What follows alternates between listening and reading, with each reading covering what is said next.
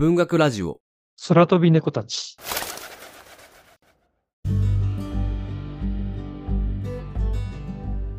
どうも皆さんこんにちは。文学ラジオ空飛び猫たちです。この番組はいろんな人に読んでもらいたい、いろんな人と語りたい文学作品を紹介しようをコンセプトに、文学と猫が好きな2人がゆるーくトークするポッドキャストです。お相手は私、小説が好きの会の第一と、羊をめぐるカフェの三重の二人でお送りします。文学のプロではない二人ですが、東京と京都をつないで、お互いに好きな作品をそれぞれの視点で紹介していく番組です。はい、えー今回はですね、番外編となっておりまして、作品紹介のない回になります。そして、久しぶりのゲスト回となっております。で、ちょっとその話に入る前にですね、実はですね、我々、ちょっと前なんですけど、読書の泉という全国の大学の生協で無料配布している読書情報誌というものがあるそうなんですけれども、うんえっと、そそちらのですね、12月号なのか、12月に発売された号なので、何月号かちょっとあれなんですけども、まあ、12月に無料配布された号で、えー特集、えー音とラジオ、みんなに教えたい推しラジオというものにですね、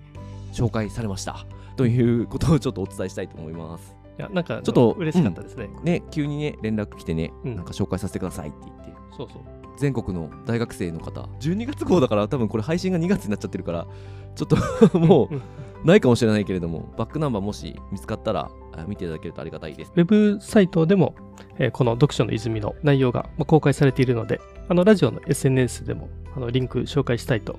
思いますんで、ちょっと見てもらえると非常になんかありがたいなと思いますね。はい、じゃあ、そんな感じで、その大学つながりではないんですけれども、とですね、今回ゲストが、えー来ております。えー今回のゲストは、えー阪大ビブリオバトルのお二人です。では、早速ちょっとお二人に登場していただきましょう。阪大ビブリオバトルの大西さんと堀内さん、お二人に来ていただいております。よろしくお願いしよます。ろしくお願いします。大西です。よろしくお願いします。堀内です。よろしくお願いします。ありがとうございます。いや、なんかちょっと久しぶりの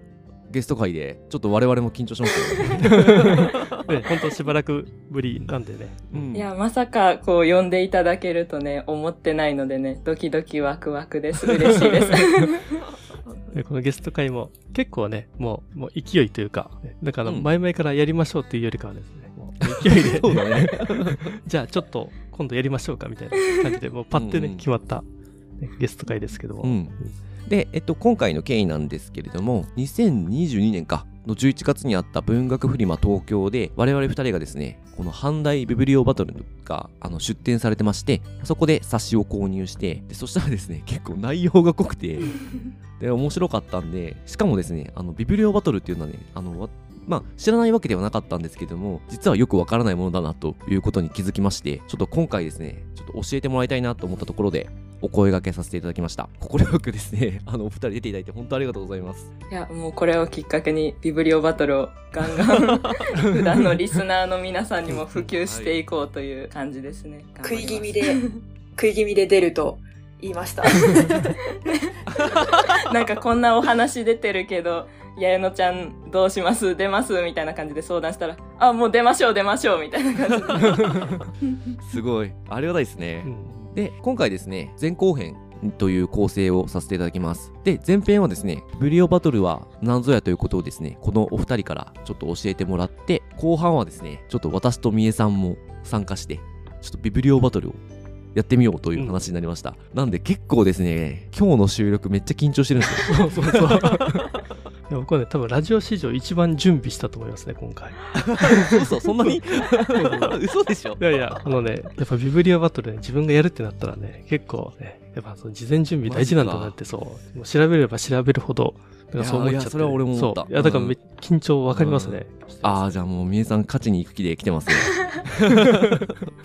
いや、でもお二人が緊張してるっていうのを聞いて、え、そんなに準備してるの？やばい緊張って多分ね、こっち二人は、大西堀内は今ん余計ドキドキしてますね。そうですよね。まあ、あの、あの、お二人まだ大学生なんで、社会人となんかこういう取り組みするっていうのも、まあまあな、まあ、なくはないかもしれないですけど、珍しい方だと思うんで、まあ、それだけで、あの、緊張されると思いますが、つまりこの4人今超緊張してる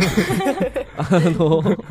同じ気持ちでちょっと収録していきましょう。そうですね。じゃあ、早速ちょっと始まっちゃってますが、えっ、と、大西さん、堀内さん、それぞれちょっと簡単に自己紹介していただいてもよろしいでしょうか？はい、じゃあ大西からいきます。うん大西美優と言います。えっ、と、現在大学2年生です。阪大ビブリオバトルに所属していて、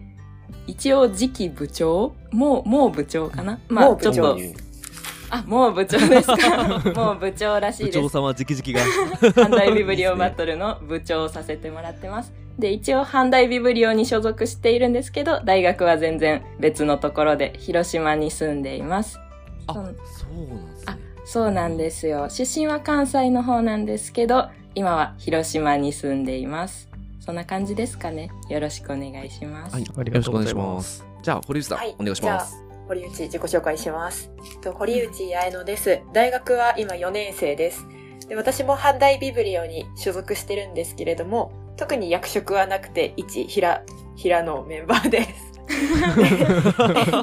そうですね。私も実は、あの、阪大ビブリオにはずっと所属してるんですけれども、あの、大学は別の大学で今、兵庫県に住んでます。なんか、高校生の時からずっとビブリオバトルしてて、阪大ビブリオさんに、じゃあ大学生になったら阪大ビブリオおいでって高校生の時に声かけられてからずっと阪大ビブリオで ゆるゆるぬくぬくやってます。よろしくお願いします。す。ごい。なんか、うん。エース、エースっぽいね。ちょっと補足させてもらいたいんですけど。お、願いします。堀内のタコ紹介として補足なんですけど、八重野ちゃん、あ、堀内八重野ちゃんは高校生の時に全国大会にも出場されてて、大学生大会にも出場されてて、うん2020年の全国大学ビブリオバトルでは、なんとグランドチャンプ本取られてるっていう、全国1位を経験してる女なので、いやーもうなんか、はいあはは、平社員ですみたいな感じに言ってはるけど、めちゃくちゃすごい人です。ということだけ補足させてください。はい、全国チャンピオン、も、元全国チャンピオンです。ちょっとその後、いや、でも、いけなかったんであれなんですけど。なんか自分で言うの恥ずかしいなと思ってたんで、なんかみゆちゃん言ってくれてありがとうございます。あいや、もう全国チャンプ押していった方がいいですよ。ハンビブすごいんだぞってことでやっていきましょ すごいんだぞ。実際ですね、これ YouTube でも、この堀内さんの全国大会の模様が見れるんですけども、やっぱめっちゃね、うまかったんで、なんか出場メンバー、レベルめっちゃ高いなってね、うん思ってそう。だそれ見たからね、今回ちょっと、この後ビブリオバトル控えてるので、もうめっちゃなんかね、ドキドキしちゃって。でもね、あれを基準にしちゃいけないと思うけどうですよね。だってあれ、ね、全国のね、あれ相当いろんな人がトップでしょ大会ですからね。トップ5人でしょそうそうそうそうそう。あ、でも私もあの、2020かの5人の発表見させてもらいましたけど、YouTube で。いや、すごいなと思いましたね。もう面白かった。なんか、あ、もうちょっとこれは後で、もうちょっと詳しく話してみましょう。うん。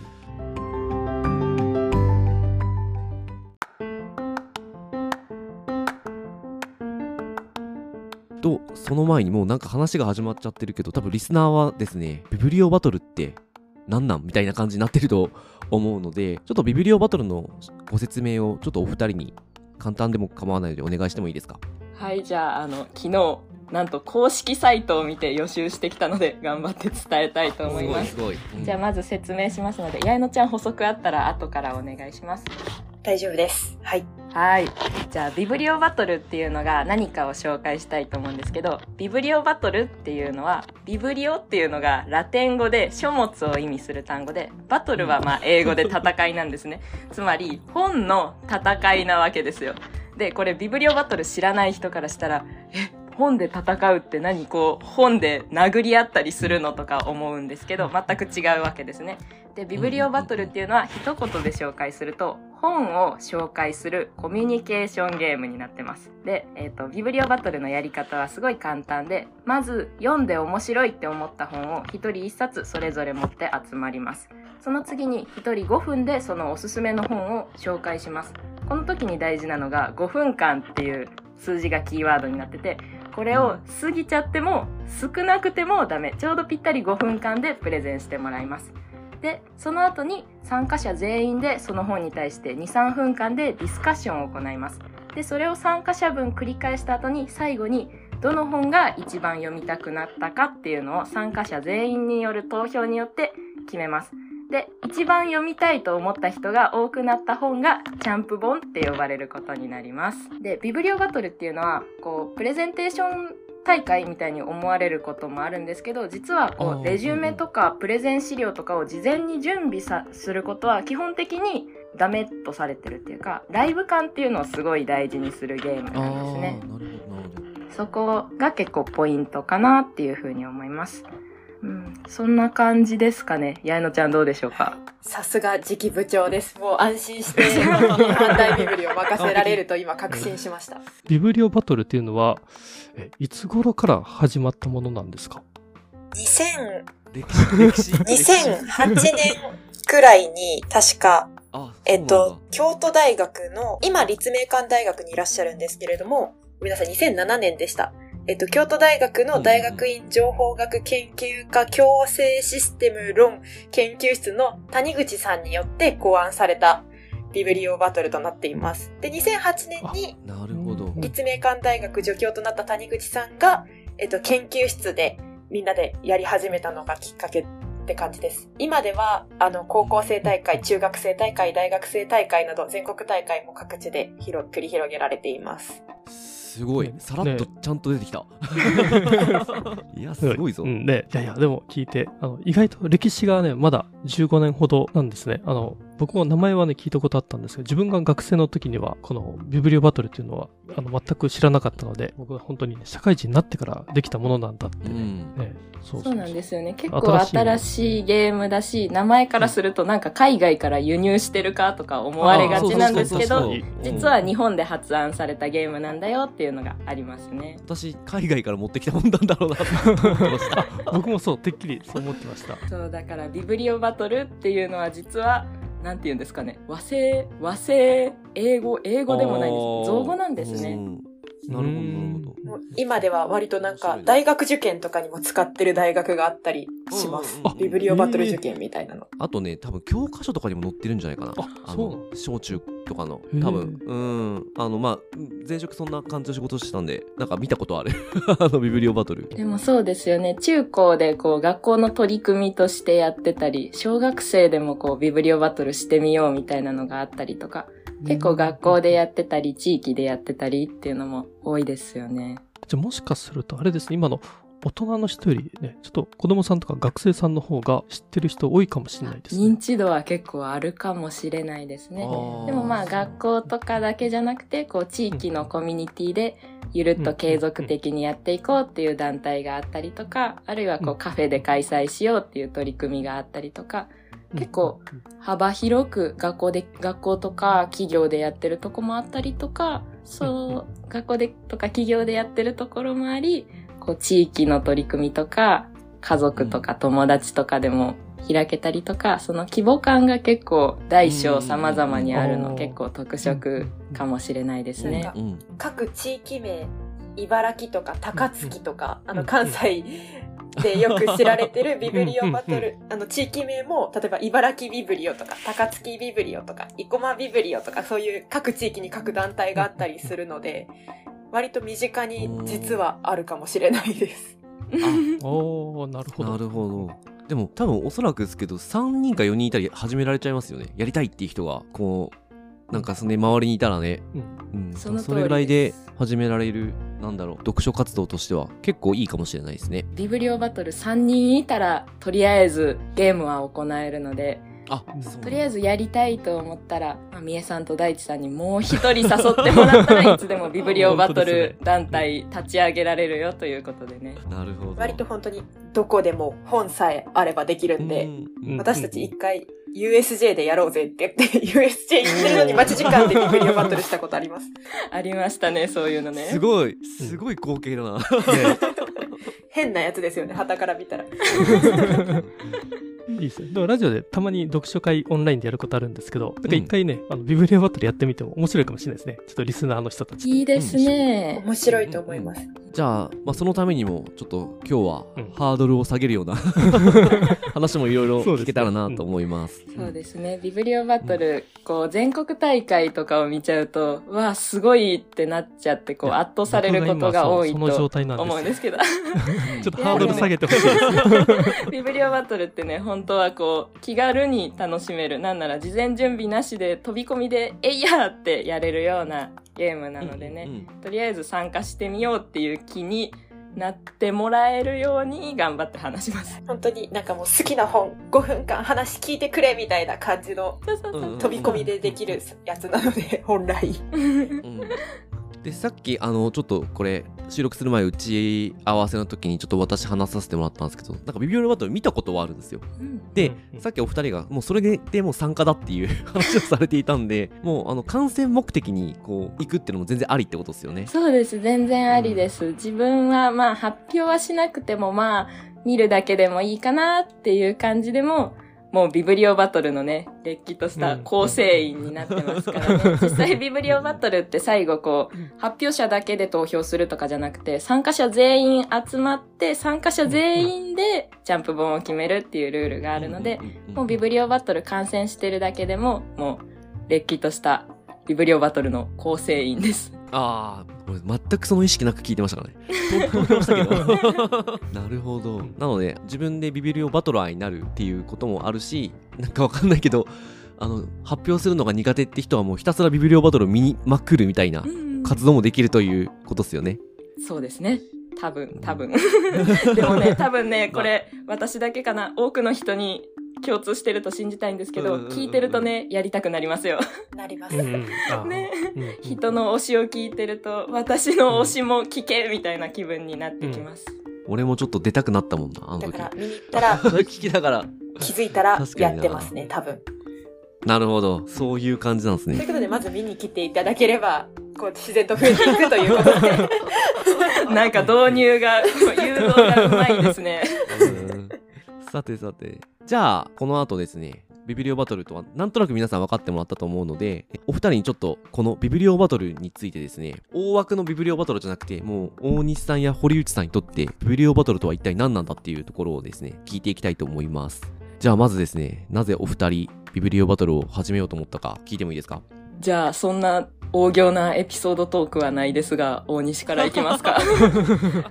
私、ビブリオバトルを始めたのは中学生の時で、その時、その仲の良かった先生が、まあ本も好きだし、喋るのも好きそうだし、やってみるといいんじゃないっていう風に進めてくれたのがきっかけです。それきっかけで、こう学校ぐるみでこう大会とかに出場させてもらったり、地域の図書館とかに行かせてもらったりしたのが、うん初めてビブリオバトルした時っていう感じですかね。うんで、その後ずるずる高校でも続けて、大学でも続けてて、気づいたらこんなことになっていたっていう感じなので、中学生の時の自分はすごい軽い気持ちで始めてるので、うんうんまさか自分が6、7年後とかもビブリオバトルやってるよって聞いたらすごい驚くんじゃないかなって思います。私、あの、一つだけみゆちゃんのエピソードですごく覚えてるのがあって、あの、高校生の時に関西大会に出場されてたんですけれども、なんかそれにテレビかなんかが密着してくれてたんですよね。で、そのテレビを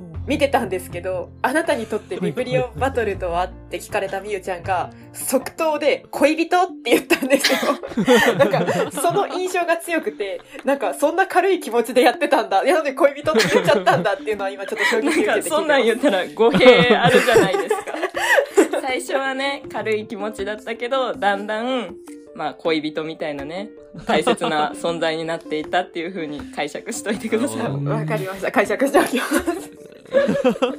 面白いな、ね。あのなんでまずなんだろう。その続けちゃってるところと自分もそうなんですけどなんか緩く始めたことがめっちゃなんか長く続くことって、まあ、このラジオとかもそうなんだけど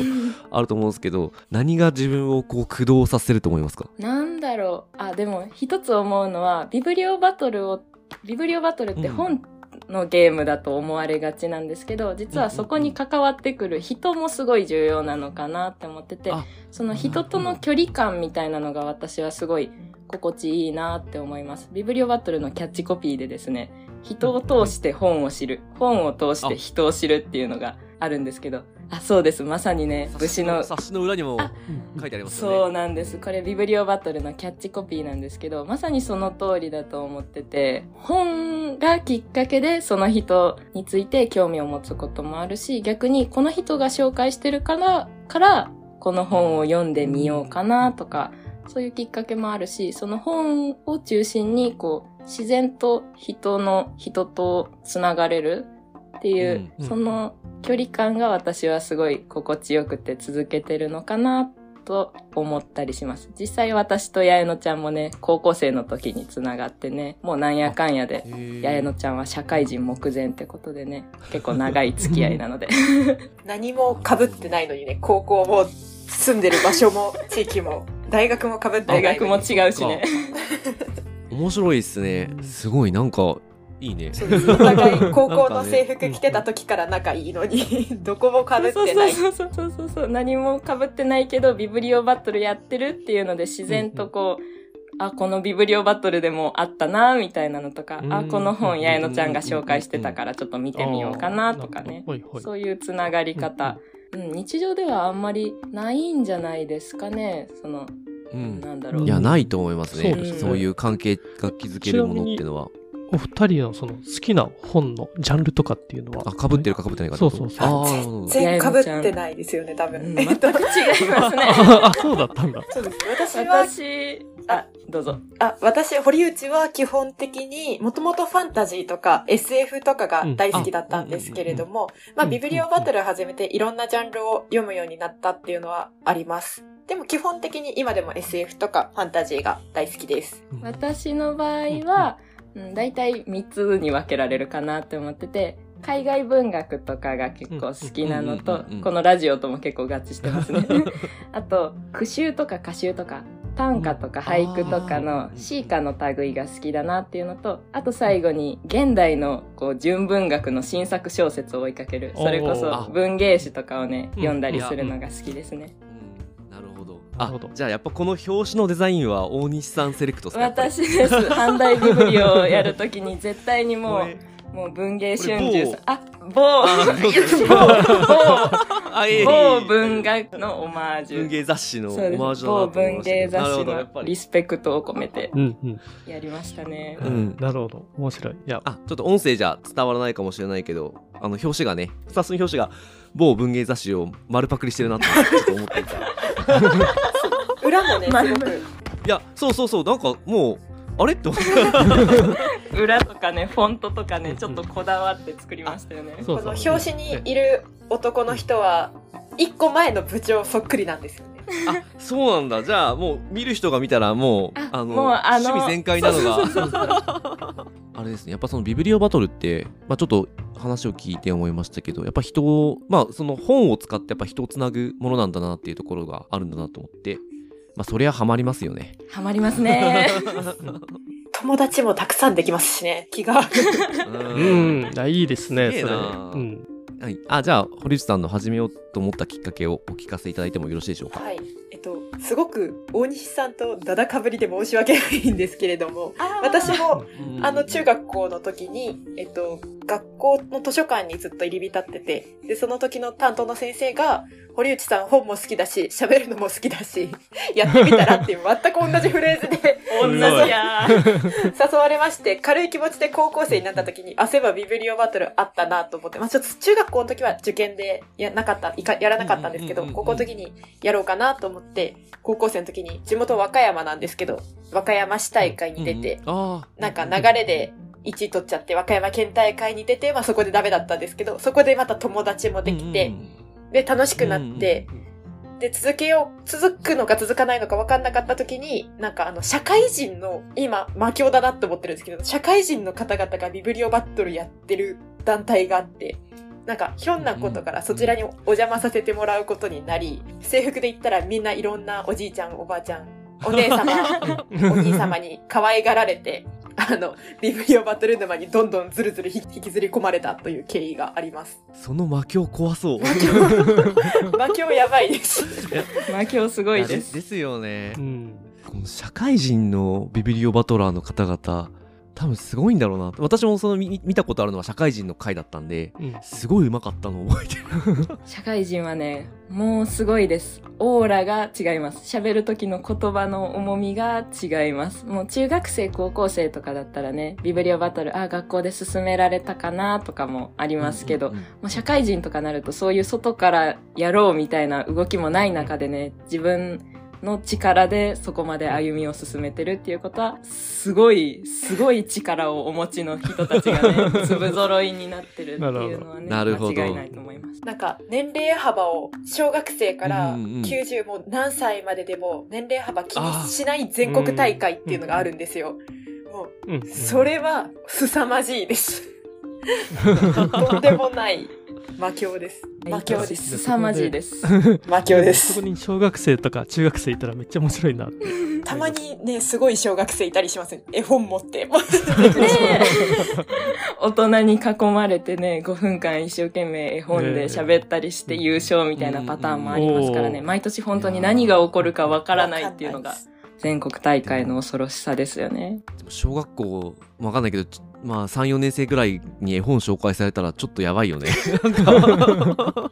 それだけであー読みたいって思っちゃうよねじゃあちょっとお二人にこの後ちょっとお聞きしたいのはビブリオバトルをする上でですね楽しいこととか大切にしてることとかもしくはなんかビブリオバトルに絡めてちょっと話したいこととかあればお話しいただけたらなと思いまあすじゃあここで一個私とはい八重野ちゃんのエピソードトークをしたいと思うんですけど。何話されるか分かってないからちょっと怖いんですけど。あわ分かって怖い分からなくてい怖い、や何分かんなくて怖いです。あ、エピソードがじゃあいっぱい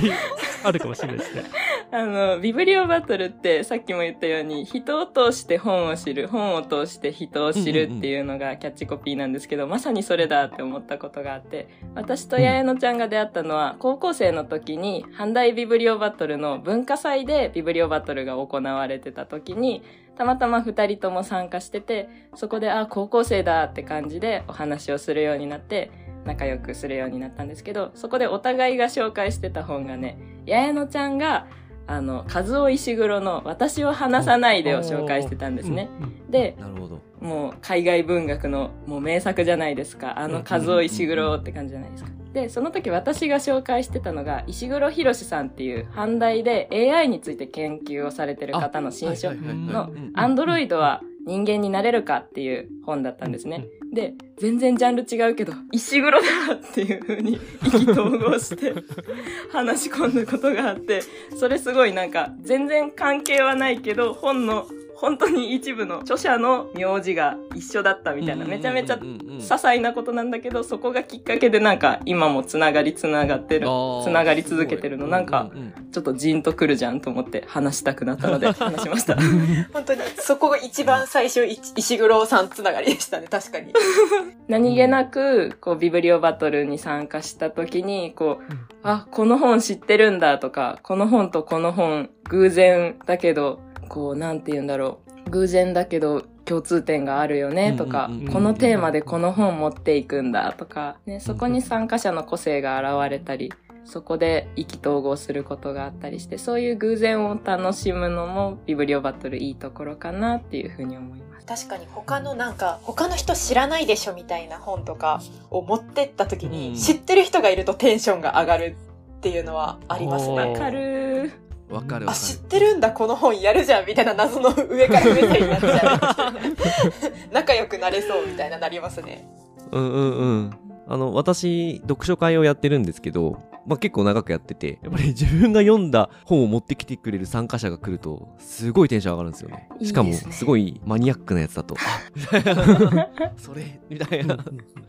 いいですね。確かにそれビビリオバトルも同じですねきっとねそうですね。あと逆に、こう、自分が、なんだろう、他の人が知らない本を持っていて、本当に誰も知らないと、あ、この読書好きの中でも知られてなかった、よっしゃ、私がパイオニアだ、みたいな気分で逆に嬉しくなることもありますね。特に、あの、みゆちゃんが本当にいろんな海外文学持ってきてくれるんですけど、一回、アフリカ文学持ってきたことがあって、アフリカ文学についてこんな楽しそうに語る人いるんだっていうのがすごく印象強く残ってたりします。誰も知ってる人いなかったですよね、あの時のビブリオバトル確か。うんあの、私紹介したのが、エイモス・チェツオーラのヤシ酒飲み、あの、岩波文庫で出てる。知ってる、やっぱり。もう、こんな、さすがすぎるんですけど。読んだことはないんですけどね。タイトルは、名前はもちろん。名前は知ってますね。その時私紹介した時は最初に皆さん海外文学読みますかって呼びかけて、うん。その段階ではこうちらほら手が上がるんですけど、じゃあアフリカ文学読んだことある人って言った瞬間手がシーンって下がってね、よっしゃ誰も読んでなかったと思ってめちゃめちゃ気持ちよかったっていう、まだみんなが知らない本を紹介できたっていうの嬉しかったですね。しかも、それでチャンプ本ちゃんと取っていきましたからね。すごかったおです。ー すごい。そういうコミュニケーションも取りながらやるんですね。そうですね。うんうん最近はこうコロナの影響でオンラインで開催されるようになってうん、うんズームになっちゃうとちょっと寂しいかなっていう時もあるんですけど、その分対面でやるとね、めちゃめちゃ盛り上がりますね。ね。めっちゃ楽しいですね。もうなんか、みんな楽しい入れたるところから笑い声も、ツッコミとかも入りつつ。こう呼びかけあったりね、ツッコミあったりね、そういうなんか、コミュニケーション取りながら、周りの反応見ながら話を変えるとかね。うんうんそういうのもできるのが楽しいところですね。なんかあの、読書会でも、その自分の好きな本を紹介するっていう形式のものがあると思うんですけど、それとビブリオバトルはまたちょっとね、なんか違ってそうですよね。う。うんん。だから自分の好きな本をね、同じく紹介するんですけど、ただ、でもビブリオバトルの方がすごい、えっ、と、まあ、時間の制限もね、あると思いますし、なんかより、なんか積極的にコミュニケーションが、なんかね、生まれやすいのかなっていうのもね、ちょっと聞いてると思ったりしました。そうですね。やっぱり5分間の時間制限あるのやっぱり大きいなと思ってて、やっぱり5分っていう限られた短い時間だからこそ、こう、取捨選択をしないといけないというか、ここだけは絶対に伝えたいみたいなことを押し出してビブリをしたり、そこでこう同じ本紹介しててもね、どこを抽出するかが、バトラーによって違うっていうのが面白いところかなと思います。うん個性出ます。多分ちょっと話を聞いてて読書会と違うなって思うのはあの結構やっぱりなんだろうな一個ハードルが設けられてるんで発表しなきゃいけないとかうん。準備しなきゃいけないとかっていうのハードルが設けられてるんで多分、えっと、人間のタイプがちょっとあのその中で幅はあると思うんだけどちょっと似た感じの人が集まってくんだと思う。あのなな入り口はいろいろあると思うけどだから読書会はもうちょっとなんかふわっとしてるっていうか結構なんか話すの超下手なんだけど、ちょっと今回来てみましたとか、あの、まあ、ビビリオバトルを観戦したいみたいな気持ちに近いのかもしれないんですけど、ちょっと人の話も聞いてみたいんで、みたいな感じで、割とこう、ゆるっとくる人が多くて、あんまり、なんだろう、ガツガツしないっていうか、自分の本をがん、なんだろう、どうしても紹介したいみたいなっていうよりは、まあ、ちょっと、あの、軽く話してみたいんです、軽く聞いてみたいんですみたいなんで、ちょっとなんかゆるいなと思ってて、まあ、それはそれで仲良くなるんですけど、多分、ビブリオバトルはみんななんか一個の同じ苦労というか、同じ何かをくぐり経験してるからこそ多分共通認識がすごいあるからめっちゃ仲良くなるんじゃないかなってちょっと今聞きながら思いましたけど。どうだ？ろうこれは場合にもよるんですけど、うん。結構ゆるっとビブリオバトルしてるのも多くて、それこあそうか。なんだろうもうサークルの中でじゃあ部員だけ集めてやりますっていう時はもう直前までえ本決めてないみたいな感じで何紹介しようかなってむしろそこをゲームとして楽しむみたいなのもあったりとかうん。話すことも事前にこう何と何と何を喋ろうみたいな感じじゃなくてうん。5分間話す中でもう頭の中で構成考えながら喋るみたいなののがあったりして結構そこはゆるっとしてる人も多いんじゃないかなって思います。で私、うんと、ビブリオバトルをやってる中でも話がこう上手い人ばっかり集まってるわけでもなくて話すのが下手だ、話がゆっくりだったりこう難しいなって思う人でも全然ビブリオバトルに参加することはできます。でこれポイントになってるのがビブリオバトルって話が上手い人を決める大会っていうわけじゃなくてあくまで読みたいと思った本に投票するっていうのが最後あるんですね。うん読みたいって思った本がチャンプ本になる。だから、どれだけその、その人が話すのがゆっくりで聞きづらくて難しいなって思ったとしても、その本を読みたくさせたら、その、その本はチャンプ本になることができるんですよ。。で、あくまでこれもその、その紹介した人に賞をもらえるわけじゃなくて、あくまで本がそのチャンピオンになるっていうことで、なんだろう、あくまで本がメインの大会なので、そのうん、めちゃめちゃ本を通じてバトルしてやろうみたいな 話が上手いやつがめちゃめちゃ集まってるよっていう尖った大会でもなく、まあ、本が好きっていうのだけあれば誰でも参加できる大会参加できるゲームかなとは思います。なるほど。やっぱちょっと見た YouTube のいくつかに引っ張られてます ありがとうございます。いや、ででもも、本当にね、大会はね、猛者が集まってますからね。いや、僕は今の聞けて、ちょっとな、自分の中のね、ハードルが下がりましたね。阪大ビブリオとかはもう本当にゆるゆるやってますね。ちょっと、あ、おそうなんですね。ビブリオバトルをしっかりやってる人から見たら怒られるんじゃないかぐらいの勢いで ゆるくやってます。そうそう、ビブリオバトルでもね、この本紹介するのみたいなわけわからない本紹介する人いますからね。私が一番衝撃だったのは、国語辞典は読み物ですって言って、国語辞典一冊紹介された方がいて、え ビブリオバトルで国語辞典ってめちゃめちゃ驚きましたね。他にもこう、絶版になった本紹介してきて、うんいや、誰が買えるねんってなったりとか、ね、いろんな本の紹介がありますね。うん。じゃあちょっと私がちょっと誤解したんで、あの、そこは認識改めつつと思いながら。あと、この冊子の後半かなに活動記録コーナーあって、頑張って作ったそうです。あ、そうですね。いや、結構、紹介されてる本めっちゃ幅広いなと思って、そうそう。すごい面白く読んでましたね。個性をね、大事にしてますね、ハンビブは。うんそうですね。あとは、ビブリオバトル、その、時間にめっちゃ厳しい、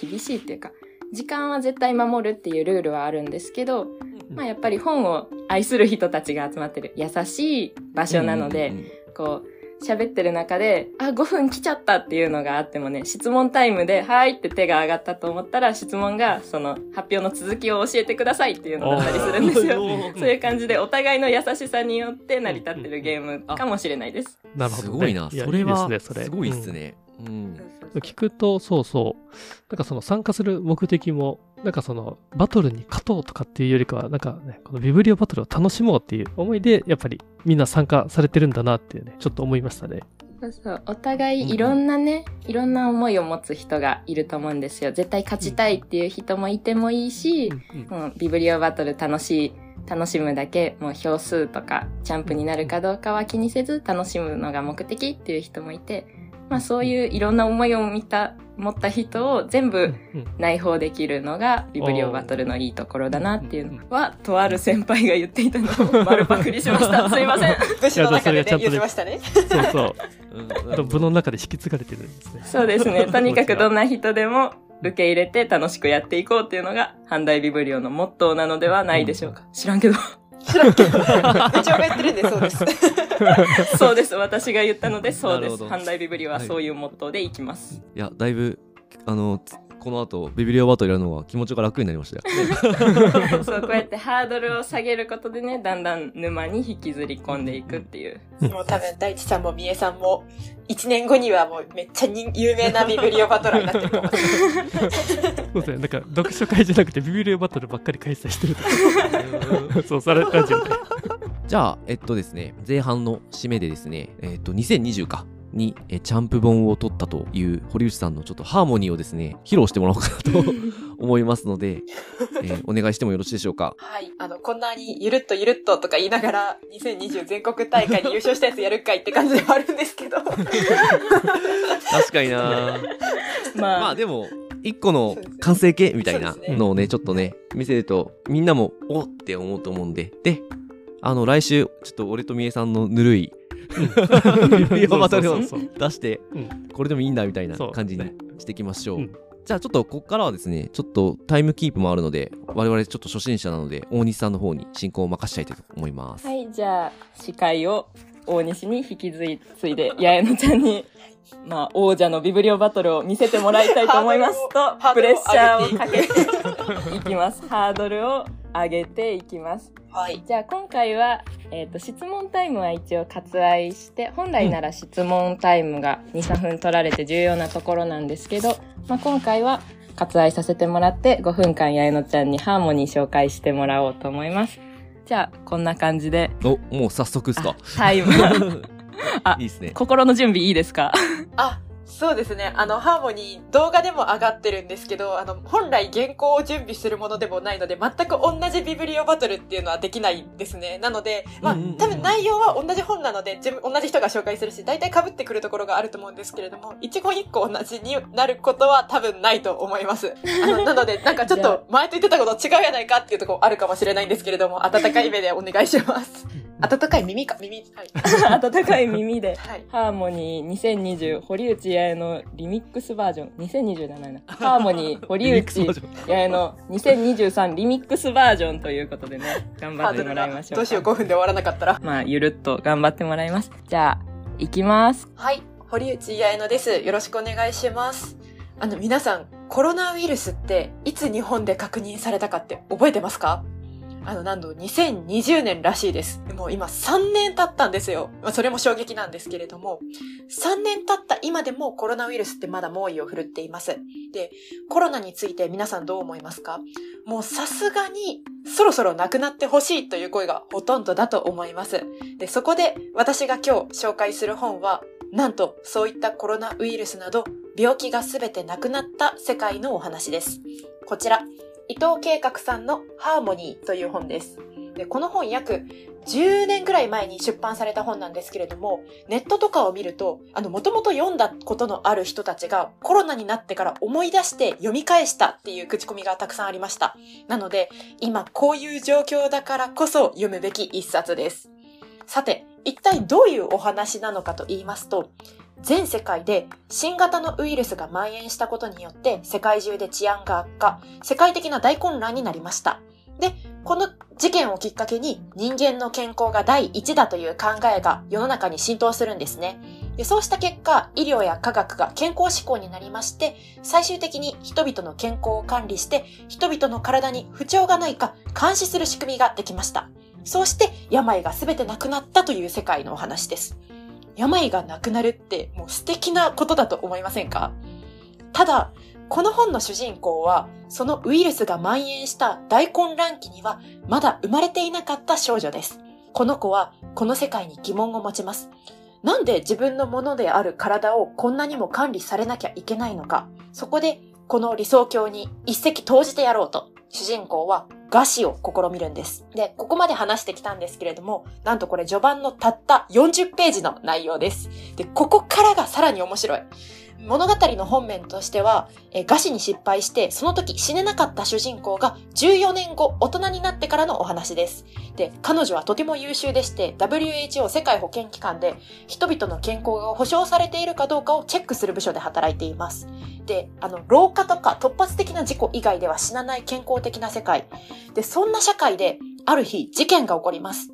同時刻に世界各国でたくさんの方が自殺を図ったのです。で、まあ、その内容については実際本編を読んでもらうとして、今聞いていただいたように、この本 SF なんですね。で、SF において説得力ってかなり大事だと思います。で、こんな社会が本当に来るかもしれないと思わせる力が読者を引き込みます。この本にはすごく説得力に長けている部分があって、こういう社会になったら世の中はこうなりますよねってことがしっかり描かれてるんですね。例えば先ほど病がなくなるって言ったんですけれども、一口に病といってもウイルス性の病だけではありません。その中には生活習慣病も含まれます。生活習慣病をなくす仕組みとしては、えっと、一人一人の健康を管理して監視することによって、こういった食べ物をあなたは食べた方がいいですよ。これくらい運動した方がいいですよっていうのがおすすめされるんですね。個人的にここあのインターネット社会の今おすすめ動画がサジェストされる部分につながるなと思ったんですけれども、で、それに沿って生きていくんです。そうなるとどうなるのか。まず体型。痩せすぎ、太りすぎなく、大体同じになります。で、肌質とかも良くなります。パッと見の見た目が変わらなくなるんですね。で、そんな世界になるとこういう世界になるっていうのがしっかり描かれているんで、私たち読者はより世界に入り込むことができます。ところで皆さん、この本の作者、伊藤計画さんご存知ですか？あの、知らないって方結構多いと思います。それもそのはず、この方、作家人生たったの2年なんです。すぐに若くして亡くなってしまったんですね。で、彼が残したあの作品はこのように数冊し、数冊しかなくてですね。で、SF のいろんな賞を取っています。期待の作家さんでした。若くして亡くなった天才が残した貴重な知る人ぞ知る名作小説です。あの、今だから読んでくれってたくさん押してきたんですけれども、最後に一つだけ皆さんに、あの、お伝えしておかなければならないことがあります。最初の方、この本、実はですね、すごく読みづらいんです。こんなこと言ったら、読みたくないくなっちゃうかもしれないんですけれども、これ読みた、あの、読みづらい理由がありまして、最初の方、あの、プログラミング言語がちょこちょこ挟まってるんですね。で、わけわかんなくて困るんですけど、もうわけわかんなくて大丈夫です。ずっと読み飛ばしちゃってください。これ、最後の最後にすごく効いてきます。一番面白くて味噌の部分になります。あの、この本、最後の最後ね、エピローグまで読むと、あ、だからプログラミング言語が入ってたんだっていうのがすっきりストンと落ちてきます。なので最後まで絶対読んでください。以上です。ありがとうございます。いや、ありがとうございます。ちょっと今緊張ですごいバクバクしてます。後半に今日これがあること分かってたんで、もうずっと気が気じゃないまま喋ってたんで、今すごく あやり遂げてほっい。としました。来来週配信の分は少しリラックスして、まあそこでもあると思うからあれだけど、うんリラックスしてちょっとお話してくださいいや、すごかったね、みえさん。いや、すごいです。あの、ハーモニーはラジオでもね、紹介したこと、うん過去にやったんですけど、いや、すごい、あの、ラジオでね、ああいう風に喋れたらよかったなって思いました。ね。いや、うん、ね、うん。すげえわかりやすかったよね。わかりやすいし、あの、すごいなんかね、時代がね、なんか今、本当に読むべき本なんだってね、すごいなんかね、感じましたし、ストーリーの挟み込み方と、うん。まあ、導入の興味づけと、なんか、そのあたりが絶妙ですよね。うん。なんかそうですね、あの、こういう本紹介って、あの、ちょっとあらすじを喋っちゃうと、やっぱそれに時間取られたりするんですけど、それを感じなかったんですよね。すごいなんかうん、おすすめポイントがどんどん次から次に出てきて、まあその流れでうんうんう、ん。その話もちょっと分かってくるっていうですね、だからこの紹介の仕方とかもすごいうまいなと思って、で、これを原稿なしで喋られてるっていうのもまたすごいなって。ううんん。だから原稿ないとね、ねそうそうう、んなかなか流暢にね、ここまで難しそうだなって思いましたし。これは、あの、全国大会用に、なんか、原稿は作ってないけど、いろんな喋り方をい。ろいろ練習した過去があるので、思い出してスラスラ喋れたっていうのはあるんですけど、本来こんなにスラスラ喋んない。すいません。いやいや、すごいすごい。いや、あとなんか、まあ、私とみえさんハーモニー読んでるんで、うん。あれなんですけど、あの、情報の選択が もうそれも絶妙でしたね。うですよね。やっぱり、ハーモニー紹介するときとか、私とみえさん SF よく紹介するんですけど、どこまで言うかっていうのはすごいうんうん一回結構議論するもんね、うんお互いね、ここに止めようとか、でも編集してる時に、いや、もうちょっと話してもよかったかなとか、ちょっと思うこととかも全然あって、いや、ここ今のレベル感は結構参考になるレベル感でしたね。すごい、特に SF とかって難しいですよね。うん、難しい。ねうんネタバレとかね、いや、ここ行っちゃったら、ね、楽しみ半減しちゃうよなみたいなライン絶対あるから、ううんん、そこは本当悩むから、すごいうまいなと思いましたね。うん。すごい、普段本を紹介してる方からの 感想を聞くことがないんで、すごくこっちも勉強になります。すごい見る視点が違うって思いまし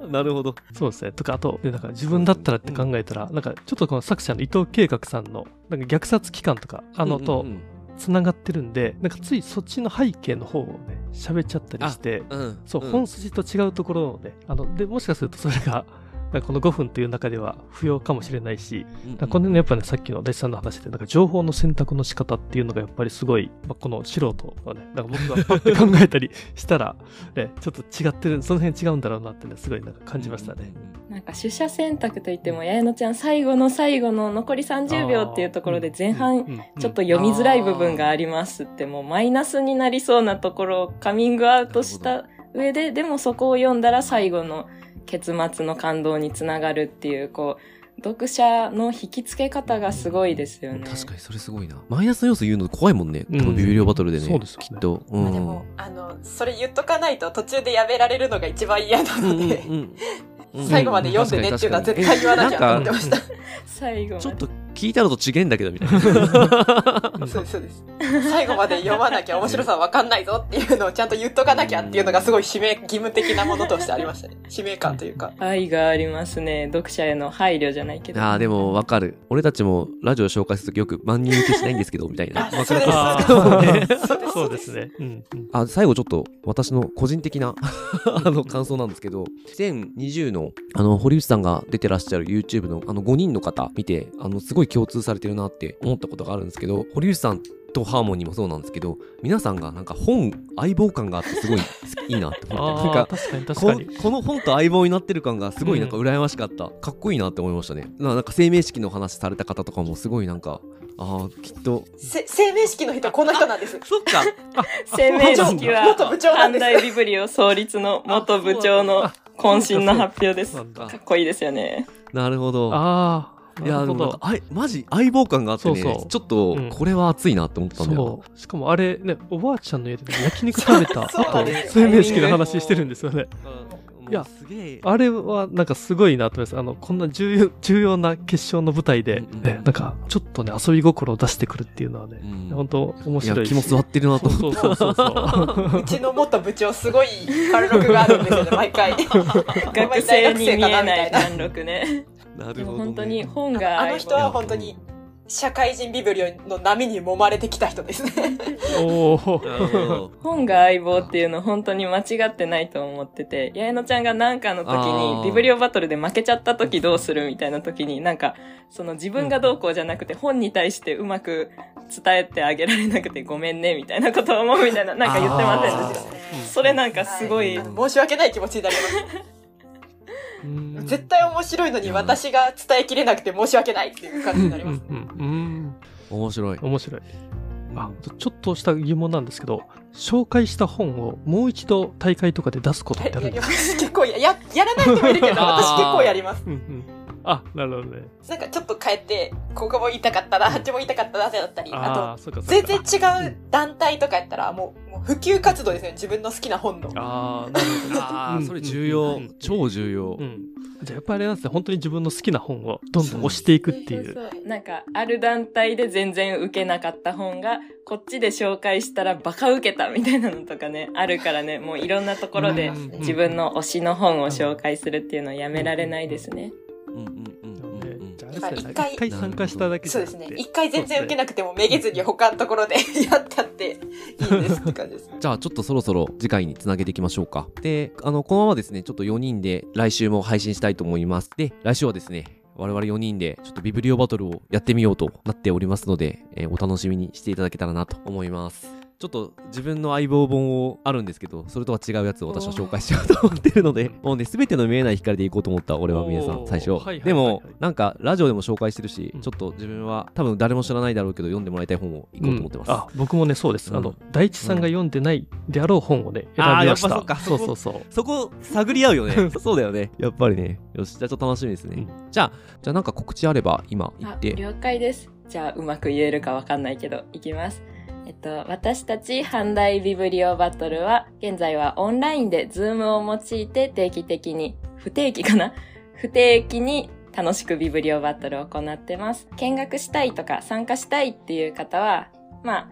高校生から社会人までどんな年齢層の方でも見ていただけたらと思いますので、参加したいっていう方は、ツイッターの DM とかでね、阪大ビブリオバトルって検索してもらえたらアカウントが出てくるので、ぜひ声をかけてもらえたらなと思います。一緒に楽しくビブリオバトルしましょう。はい、ありがとうございます。じゃあ、えっ、と、次回はですね、えーこの阪大ビブリオバトルゲスト会後半になります。お楽しみに。で、番組の最後になりますが、えーサポーターを募集しております。と、特典のメールマガ等はですね、番組概要欄ご確認ください。で、番組の感想やリクエストは随時、えー募集しております。SNS とかで発信していただけると大変ありがたいです。えーこの番組気に入っていただけたら、積極的に拡散共有していただけると助かります。ではまた来週。ありがとうございましたありがとうございました。